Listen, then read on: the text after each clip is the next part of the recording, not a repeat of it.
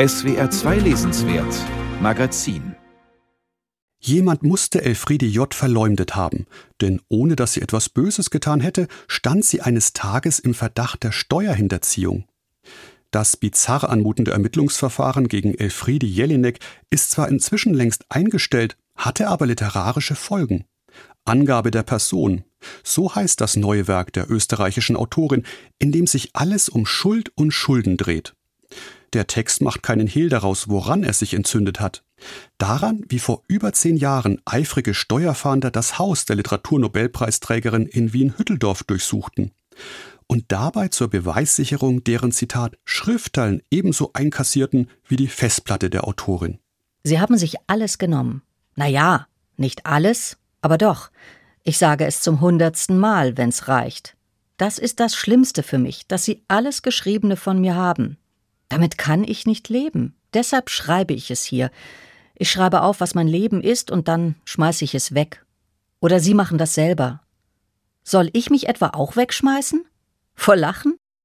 Auch wenn Elfriede Jelinek ihre Texte und Datenträger inzwischen wieder zurück hat, ein Albtraum verfolgt sie bis heute, wie sie schreibt nämlich wie besagte Steuerfahnder zu Hause ihren Gattinnen und Kindern aus privaten E-Mails der sogenannten Skandalautorin vorlesen und sich dabei vor Lachen auf dem Boden wälzen. Eine wahrhaft groteske, ja kafkaeske Fantasie natürlich, aber auch eine von einer gewissen Ironie. Denn es ist ja so, seit Elfriede Jelinek 2004 mit dem Literaturnobelpreis ausgezeichnet wurde, ist ihre Existenzform als Schriftstellerin einigermaßen paradox. Einerseits hat sich Österreichs umstrittenste Autorin wortreich aus der Öffentlichkeit zurückgezogen, gern unter Verweis auf ihre ganz persönlichen Sozialphobien, die sie schon vor dem Corona-Lockdown in einer Art Selbstisolation festhielten. Andererseits aber wurden sozusagen im Gegenzug die Texte, die Jelinek in jüngerer Zeit publizierte, immer privater und persönlicher. Wobei diese Veröffentlichungen zuletzt vorwiegend im Internet stattfanden, auf ihrer Webseite nämlich. Man darf vermuten, dass Jelineks Absage an die Verwertungsmechanismen des Literaturbetriebs von dem Umstand erleichtert wurde, dass ihr die schwedische Akademie zusammen mit der Nobelmedaille auch ein Preisgeld von knapp einer Million Euro bescherte. Auch ihr bislang letztes großes Prosawerk, den Privatroman Neid, veröffentlichte die Autorin 2007 auf ihrer Webseite, kostenlos zum Download. Ihr neues Werk erscheint zwar wieder in ihrem alten Hausverlag Rowold, hat mit Neid aber eine Gemeinsamkeit. Denn auch in Angabe der Person erinnert sich Jelinek ausgiebig an ihre jüdischen Vorfahren. An Onkel Adalbert zum Beispiel und wie er sich als Theaterkritiker in eine prima Ballerina verliebte. Später im KZ verlor er einen Arm und beging nach Kriegsende wie so viele Holocaust-Überlebende Suizid. Gewohnt sarkastisch und mit viel Selbstironie wappnet sich die Autorin dabei auch gleich gegenüber den offenbar unvermeidlichen Vorwürfen ihrer Verächter, dass sie von ihrer privaten Erinnerungsarbeit nur selbst profitieren wolle. Das ist halt leider meine Spezialität. Opfer suchen und, wenn keine vorhanden, dann Opfer sein. Ich will Spezi von Opfern sein, wenn ich nicht das Opfer selbst sein kann. Lasst mich das Opfer auch noch spielen. Wenigstens eine Freundin der Opfer. Ja, das tut nicht weh, das will ich sein. Genau. Nur hinsehen ist mir zu wenig. Was für ein Buch ist nun Angabe der Person?